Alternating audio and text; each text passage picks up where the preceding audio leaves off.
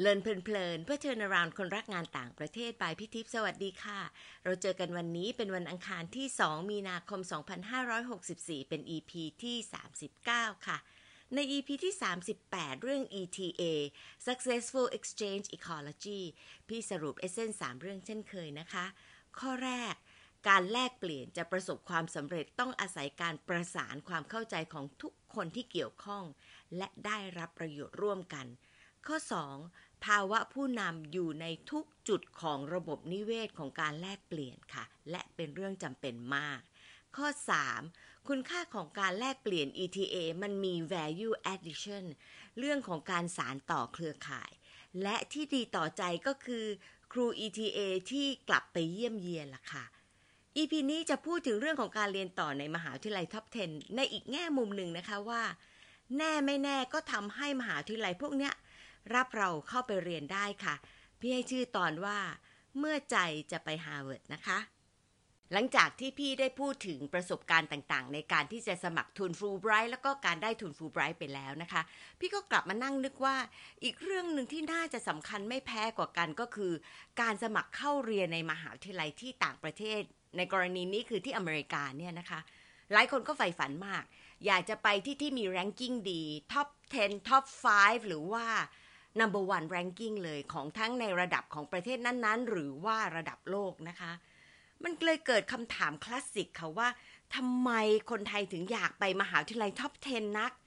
ตอบง่ายมากเลยค่ะ คนไทยพอได้ยินว่าใครได้ไปมหาวิทยาลัยอย่าง Harvard MIT Stanford ก็จะรู้สึกว่ายอมรับคนคนนั้นไปเกินครึ่งแล้วค่ะ จริงไหมคะ ก็ต้องคิดทันทีแล้วค่ะว่า เนี่ยได้มหาวิทยาลัยระดับนี้ต้องเก่งแน่ ๆ ก็เลยทำให้ขำๆค่ะว่า พี่ชายพี่เคยเล่าให้ฟังถึงเรื่องของคนคนหนึ่งแล้วพี่ก็เลยอยากจะแชร์ให้ฟังนะคะ พี่ชายพี่เล่าว่าในห้องสัมมนาที่เขาไปอบรมเนี่ยปรากฏว่ามีผู้ชายอยู่คนหนึ่งนั่งอยู่หน้าเป็นประจำแล้วก็ไม่ว่าอาจารย์พูดอะไรเขาจะยกมือตอบตลอดเวลาactive มาก จนวันหนึ่งอาจารย์ถามว่า คุณจบที่ไหน สิ่งที่เขาตอบคืออะไรไหมคะ ผมรอคำถามนี้มานานแล้ว ผมจบฮาร์วาร์ดครับ มันก็ขำมากเลยกับคนที่ได้ไปภูมิใจในมหาวิทยาลัยที่ไป แล้วก็อยากให้คนถามเหมือนกันนั่นก็เป็นอีกกรณีหนึ่งนะคะเอาละค่ะ เข้ามาสู่คำถามที่จริงจังค่ะว่า แล้วทำยังไงมหาวิทยาลัยชั้นนำถึงจะรับเราเข้าเรียนต่อ พูดถึงมันก็คล้าย ๆ กับฟูไบรท์ค่ะโปรไฟล์แต่ละคนดีมาก passion ดี มีกิจกรรมหลากหลายน่าสนใจ แล้วมีอะไรที่จะทำให้เขาสนใจเรามากขึ้นนะคะ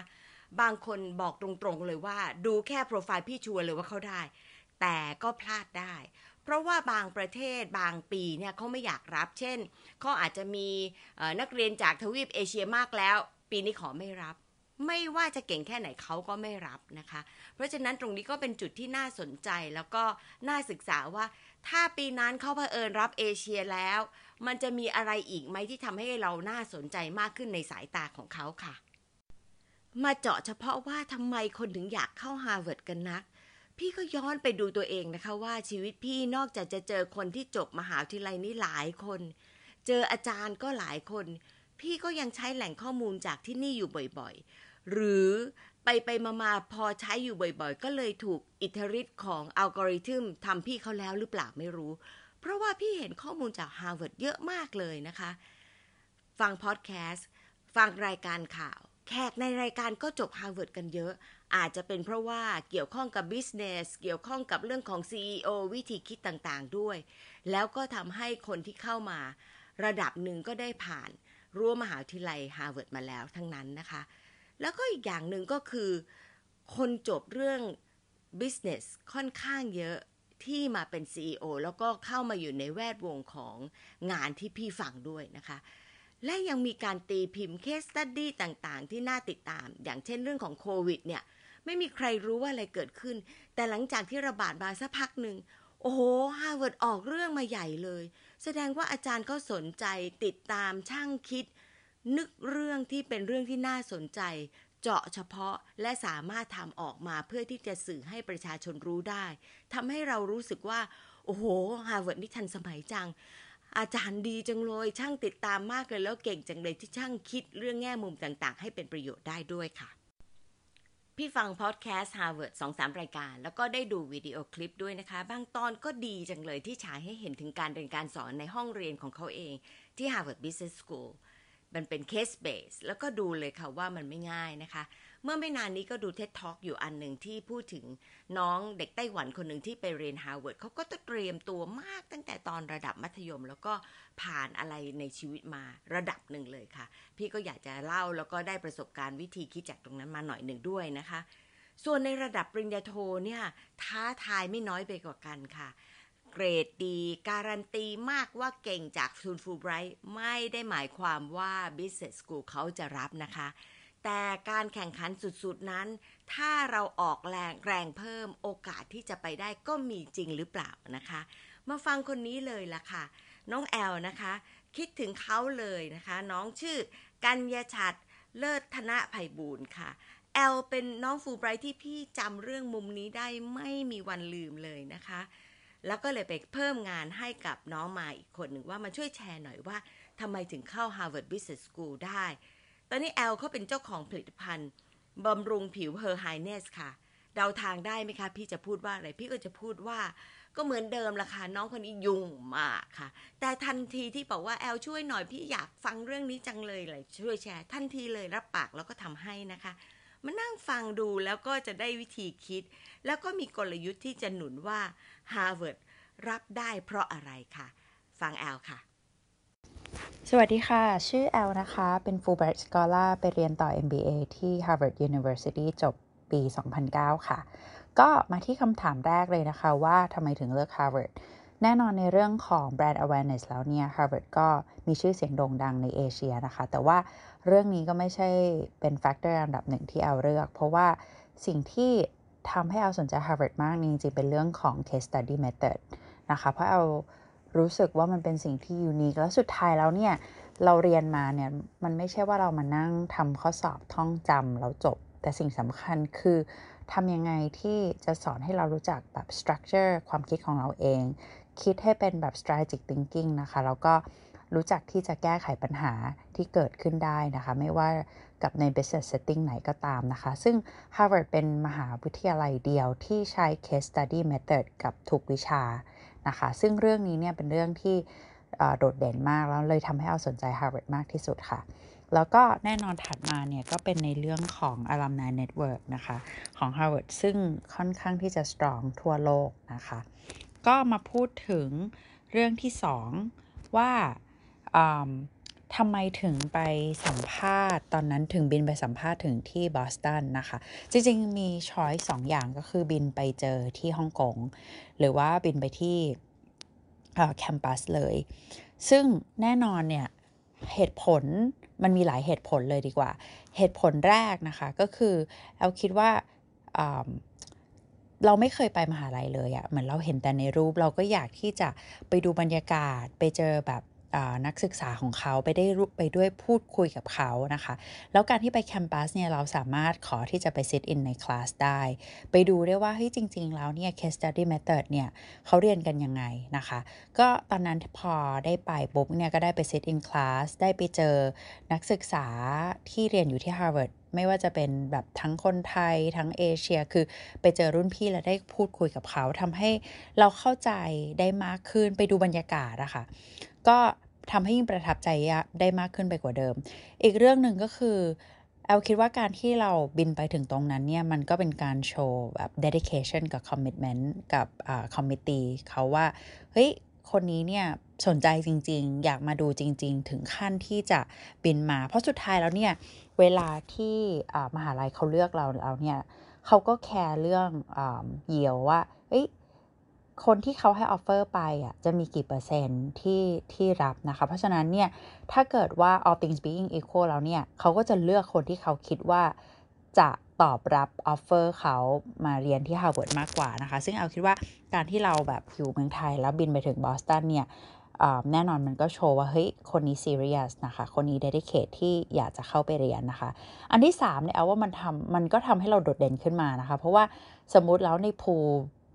พวกนักเรียนเอเชียด้วยกันเนี่ย คนส่วนใหญ่ก็น่าจะไปสัมภาษณ์ที่ฮ่องกง คงจะมีน้อยคนมากที่จะบินมาถึงแคมปัสแล้วมาสัมภาษณ์ มันก็จะทำให้เราโดดเด่นจากแคนดิเดตทั้งหมดได้นะคะ ก็ถามว่าคิดว่าคุ้มไหม แล้วถ้าเกิดมองกลับไปแล้วจะทำเหมือนเดิมไหม ก็คิดว่าคุ้มมากค่ะ แล้วก็คิดว่าจะทำเหมือนเดิม และจริงๆ ตอนนั้นเนี่ย ที่ไปที่ Harvard ก็ไม่ได้ไปวิสิตแคมปัสที่เดียวด้วย คือแอลก็เลยถือโอกาสไป visit ทุกมหาลัยที่สัมภาษณ์ที่แอลสมัครไปนะคะ แล้วก็ไปสัมภาษณ์ตรงนั้นทุกที่เลยนะคะ ก็แล้วถึงแม้ว่าจะมีทุนฟูลไบรท์เนี่ยมันพอไหมกับการสมัครนะคะคือสำหรับแอลแล้วว่ามันแน่นอนการมีฟูลไบรท์เป็นเป็นเรื่องที่เป็น plus นะคะ เป็นตัวช่วย แต่ถามว่าถ้ามีฟูลไบรท์แล้วจะติดทุกคนไหม คือแอลคิดว่าไม่นะคะ เพราะว่าแน่นอนมันมีคนที่เก่งเยอะมากมายในโลกนี้ ซึ่งคนที่เอ่อ admission เนี่ย เวลาเขาดู application เขาก็จะไม่ได้ดูแค่ว่า เฮ้ย คุณได้ทุน Fulbright มาหรือเปล่า หรือว่าคุณแบบ GPA สูงมากหรือเปล่า คือเขาไม่ได้ดูแค่นั้นนะคะ เรื่องการเรียนเนี่ย จริง ๆ แล้วเนี่ย มันไม่ใช่ the only thing คือเขาก็จะดูว่า โอเค คนนี้ รดผ่าน แต่ว่าไม่จำเป็นจะต้องสูงมาก แต่แน่นอนถ้าต่ำมากก็ก็จะลำบากหน่อยนะคะ แต่ว่า admission เวลาเขาดูเขาจะดูหลายแฟกเตอร์เลยอะไม่ว่าจะเป็นในเรื่องของ academic background เรื่อง experience ในการทำงานนะคะ เรื่อง value หรือว่า goal หรือแบบ objective ในการเรียนของคนคนนั้นนะคะ เพราะฉะนั้นเนี่ยอยากให้มองว่าเวลาเขาดู application นะคะ แต่ละส่วน ต่างๆ ที่ในชีวิตเราเนี่ยมันเหมือนเหมือนเป็นจิ๊กซอละกัน คือเอามาประกอบกันแล้วอะ่ะจะต้องให้เขาเห็นภาพทุกอย่างที่เกี่ยวกับชีวิตเรานะคะ เพราะฉะนั้นเนี่ยเวลาเวลาเขียนเอเซสหรืออะไรก็ตามแต่เนี่ยพยายามเล่าเรื่องในหลาย ๆ มุมที่ว่าพอเขาอ่านจบแอปพลิเคชันนี้แล้วเนี่ยเขาเห็นว่าตัวตนของเราอะคือใครนะคะแล้วก็มีคำถามมาถามว่า อแล้วพอติดแล้วเนี่ยเตรียมตัวยังไงก่อนที่ semester จะเริ่มนะคะ ซึ่งของ Harvard เนี่ยเขา special นิดนึงด้วยความที่มันเป็น case study method คือนักเรียนเข้าไปแล้วเนี่ยไม่ใช่ว่าแบบไปนั่งฟังเลคเชอร์แล้วก็ทำข้อสอบ เรามีเป็นเคส แล้วเราก็ต้องมานั่งคอยแบบยกมือถาม participate ในคลาสซึ่งคะแนนเนี่ยเราจะไม่ได้ทำข้อสอบนะคะ แต่ว่าคะแนนเนี่ยจะมาจากการที่เราพูดในคลาสหรือว่าตอบคำถามหรือว่า challenge เพื่อนๆด้วยกัน ซึ่งตัวมหาลัยเองเนี่ยเขาก็รู้ว่าเด็ก international ซึ่งภาษาอังกฤษเนี่ยไม่ใช่ภาษาแม่เนี่ย ก็น่าจะมีปัญหา แล้วก็โดน intimidate by ฝรั่งเยอะแยะมากมายนะคะ เพราะฉะนั้นเนี่ยเขาก็เลยจะมี session หนึ่งเรียกว่า pre MBA ให้ซึ่งจะให้พวกเราเนี่ยไม่ว่าจะเป็นเด็กอินเตอร์จากชาติไหนก็ตามไม่ใช่แค่เอเชียนะคะ ก็จะมาเรียนทำ case study ด้วยกันเนี่ยภายในหนึ่งเดือนนะคะ ซึ่งตอนนั้นเนี่ยก็จะช่วยได้เป็นอย่างมาก เพราะว่าหนึ่งเลยเนี่ยเขาก็จะแนะนำว่าอ๋อนี่คือวิธี case study method นะเขาเอา professor จริงมาสอนจริงเป็นเคสจริงนะคะ แล้วการที่เราอยู่รายล้อมกับคนที่ภาษาอังกฤษก็ไม่ได้เก่งมากนะคะ ซึ่งจริงๆแอลก็ไม่ได้เรียนอินเตอร์มาตั้งแต่เด็กนะคะ ก็มันทำให้เรารู้สึกสบายใจไปหนึ่งเปราะ คือไม่ได้ไม่ได้กลัวมาก อย่างน้อยก็รู้ว่าอ๋อไอคนข้างๆ ก็ไม่ได้เก่งอะไรมากมายอะไรเงี้ยค่ะ ก็ฝึกเป็นการฝึกทำให้เรากล้าพูดกล้าแสดงออก แล้วก็ think on our feet ก็คือแบบมันต้องคิดให้ไวแล้วรู้จัก structure ความคิดของเราออกมาให้เป็นสเต็ปหนึ่งสองสามนะคะ อันที่สองมันก็ถือโอกาสดีให้เราได้ ทำความคุ้นเคยกับเมืองทำความความคุ้นเคยกับแคมปัสนะคะ แล้วก็ทำให้เราได้ make friends ก่อนที่ semester จะจะเริ่มนะคะ ซึ่งเพื่อนสนิทของแอลตอนนั้นก็คือมาจาก pre MBA ทั้งนั้นเลยนะคะ แล้วเขาก็จะสอนทิปส์อะไรอย่างเงี้ยว่า เวลาพูดในห้องแบบถ้าตื่นเต้นต้องทำยังไง อันนี้ยังจำได้อยู่เลย เขาบอกว่าให้กินกล้วย ตอนเช้าก่อนไปเรียนมันจะแบบลด ลดความตื่นเต้น อันนี้จริงไม่จริงไม่รู้แต่ว่าก็กินอยู่นะคะ แล้วก็อีกเรื่องหนึ่งที่ที่เขาสอนยังจำได้อยู่ทุกวันเนี่ยทุกวันนี้บางทีตอนตื่นเต้นยังใช้อยู่นะคะ ก็คือว่าเวลานั่งแล้วจะต้องยกมือพูด ถ้าตื่นเต้นมากเนี่ยให้ทิ้งน้ำหนักไปที่ปลายเท้า แล้วก็กดแน่น ๆ มันจะช่วยทำให้เรารู้สึกมั่นใจมากขึ้น อันนี้อยากลองไปลองกันได้นะคะ ทุกวันนี้ แอลก็ยังใช้อยู่นะคะ เวลาที่แบบไปประชุมหรือว่าจะต้องไปพูดอะไรแล้วแบบยกมือแล้วถ้าเกิดตื่นเต้นขึ้นมาก็จะใช้วิธีนี้นะคะ ก็ขอให้ทุกคนโชคดีนะคะ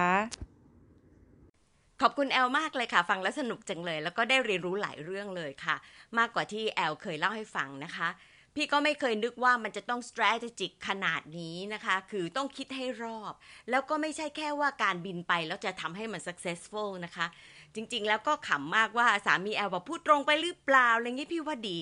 น้องๆต้องเอาไปคิดต่อว่า เวลาเราอยากจะเข้า อยากจะทำอะไร มันจะต้องมีการเตรียมตัว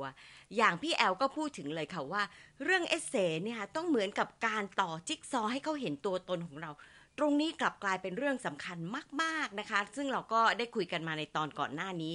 และเราเองก็ยังได้รู้ทิปของเรื่องของการลดความตื่นเต้นเวลาเราไปเรียนด้วยซ้ำไปนะคะว่าต้องกินกล้วยต้องทิ้งน้ำหนักที่ปลายเท้าด้วย พี่ยังไม่ได้ลองเลยค่ะ แล้วก็ว่างๆจะลอง แล้วก็จะมาเล่าให้แอลฟังนะว่าเป็นยังไงบ้าง นิดหนึ่งนะคะ บางคนก็บอกว่า คนมีทุน afford ได้ก็บินไปได้นี่นาแต่ถ้า essay ไม่ดี ความตั้งใจจริง ๆ อย่างเดียวมันสู้ไม่ได้หรอกค่ะ มันมี essay มันมีโปรไฟล์ที่ดี มันมีการตั้งใจที่แสดงออกให้เห็นชัดได้ว่า เราสามารถที่จะเรียน generate ประโยชน์ให้กับ classmate ได้แล้วก็จบมาเป็น Harvard alum ที่ดีได้ด้วยนะคะ ตอนนี้ก็จะโชคดีมากขึ้น เพราะว่าเป็นช่วงโควิดค่ะ มาซูมเพื่อที่จะสัมภาษณ์ในที่สุดแล้วเนี่ย กลับกลายเป็นว่าเราต้องฝึกซ้อมให้ตอบตรงเป้าตรงประเด็น มั่นใจ แล้วก็ในบางกรณีก็อาจจะใช้ทิปที่พี่แอลพูดนะคะว่า ให้ดูเราผ่านซูมแบบมืออาชีพผ่านสื่อออนไลน์ แล้วก็สื่อได้ชัดเจน สมกับคนที่มาสมัคร แล้วก็เขาควรจะรับเราเข้าฮาร์วาร์ดค่ะคำหนึ่งที่แอลพูดถึงแล้วพี่ว่าดีมากคือคำว่า brand awareness มันเป็นส่วนหนึ่งของการตัดสินใจในหลาย ๆ เรื่อง ทั้งเรื่องของการเรียนแล้วก็เรื่องของงานนะคะ เพราะฉะนั้นการเข้ามหาวิทยาลัยท็อป 10 อย่าง Harvard เนี่ย มันจะทำให้คนที่เข้าได้ จบได้ จะได้งานดีมีสกุล ไปไหนมีคน recognize เยอะมากเลย คือไม่เหนื่อยมากที่จะต้องแสดงความสามารถ เพราะจริง ๆ ได้แสดงพลังไปแล้วเยอะมากเลยในส่วนที่การเข้าไปเรียนต่อแล้วก็จบมาถูกไหมคะ ในขณะที่บางคนที่อาจจะจบในมหาวิทยาลัยไม่ค่อยดังนัก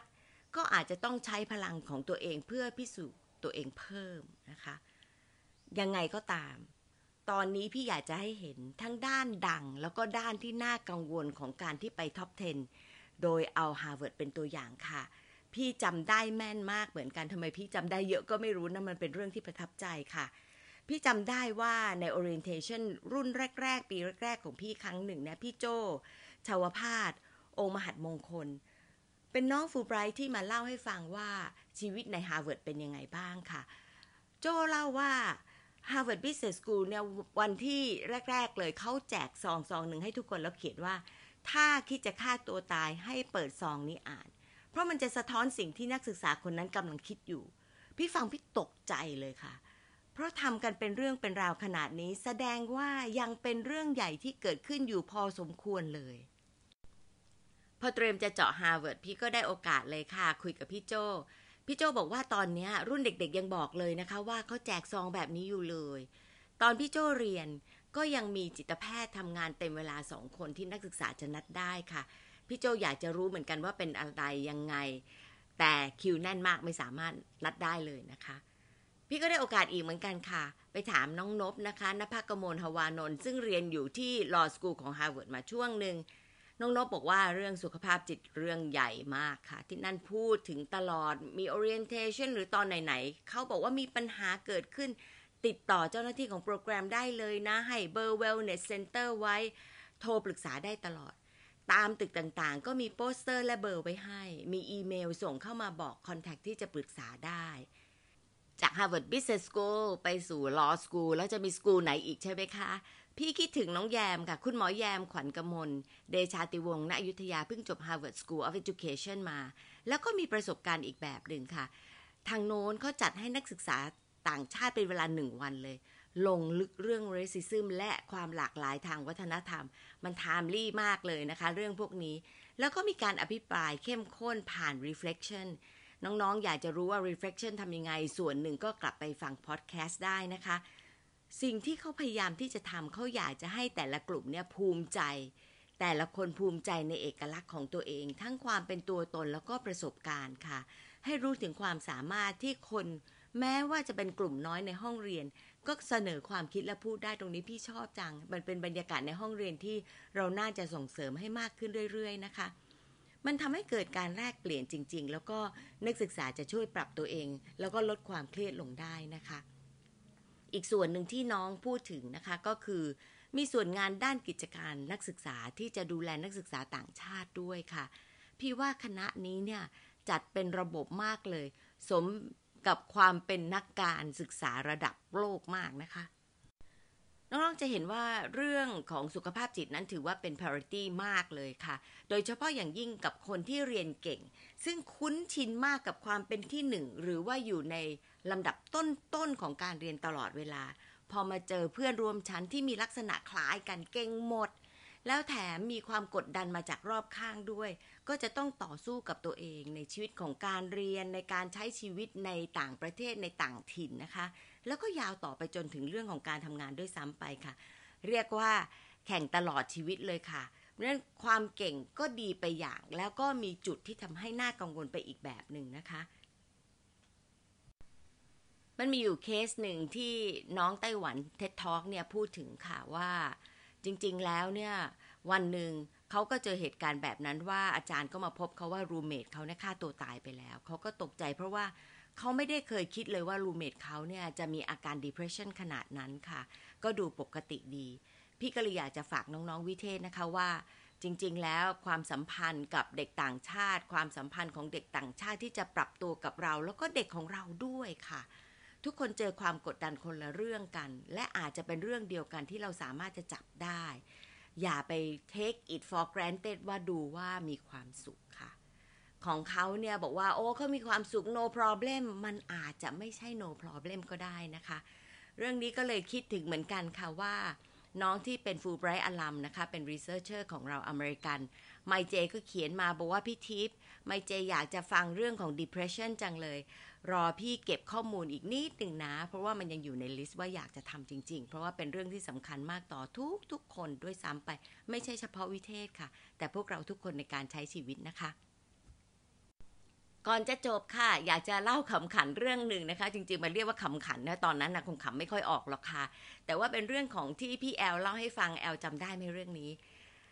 ที่ pre MBA ละค่ะหลังจากที่กลับมาแล้ว พี่แอลเขาก็มาเล่าให้ฟังบอกว่า พี่ทิพย์เนี่ยนะที่นั่นเขาสอนนะว่าเวลาจะยกมือมันต้องมีท่าทางด้วยนะต้องนั่งแล้วก็ดูท่ามั่นใจแล้วก็ยกมือ แล้วแต่ละคนต้องแข่งขันกันยกมืออย่างที่พี่โจพูดเลยเนาะแข่งขันกันยกมือแล้วต้องรีบตอบค่ะ แอลก็จะพยายามตั้งท่าอย่างที่เขาสอนแล้วก็ยกมือเสร็จแล้วก็บอกว่า อย่าเรียกกูอย่าเรียกกูค่ะ พี่ข้ามขำนะกับวิธีการเล่าแล้วก็ภาพที่เห็น จริง ๆ แล้วเวลาเราฟังเนี่ยมันขำเนาะ แต่ณจุดนั้นกับการแข่งขันคงขำไม่ออก ตอนนี้แอลกลับมาฟังกลับมาคิดก็อาจจะรู้สึกว่าอุ้ยขำมากเหมือนกันใช่ไหมคะ วันนี้ฟังเรื่องฮาร์วาร์ดแล้วได้อะไรบ้างคะมา reflect กันเลยนะคะ ความรู้สึกที่เกิดขึ้นมีอะไรหรือเปล่า แล้วก็อยากเชียร์หรือว่าอยากเข้าฮาร์วาร์ดไหมเพราะอะไรค่ะบทเรียนในวันนี้ได้อะไรบ้าง แล้วมีอะไรที่จะไปแบ่งปันความคิดแล้วก็ทำต่อ ในฐานะที่เป็นตัวเรา ในฐานะที่เป็นคนทำเรื่องแลกเปลี่ยน หรือในฐานะที่เราเป็นคนวิเทศ หรืออีกเรื่องหนึ่งอยากจะทำมากในอนาคต หรือในฐานะที่เราเป็นพ่อแม่ค่ะ ขอบคุณที่ตามฟังแล้วพบกันวันอังคารหน้านะคะ สวัสดีค่ะ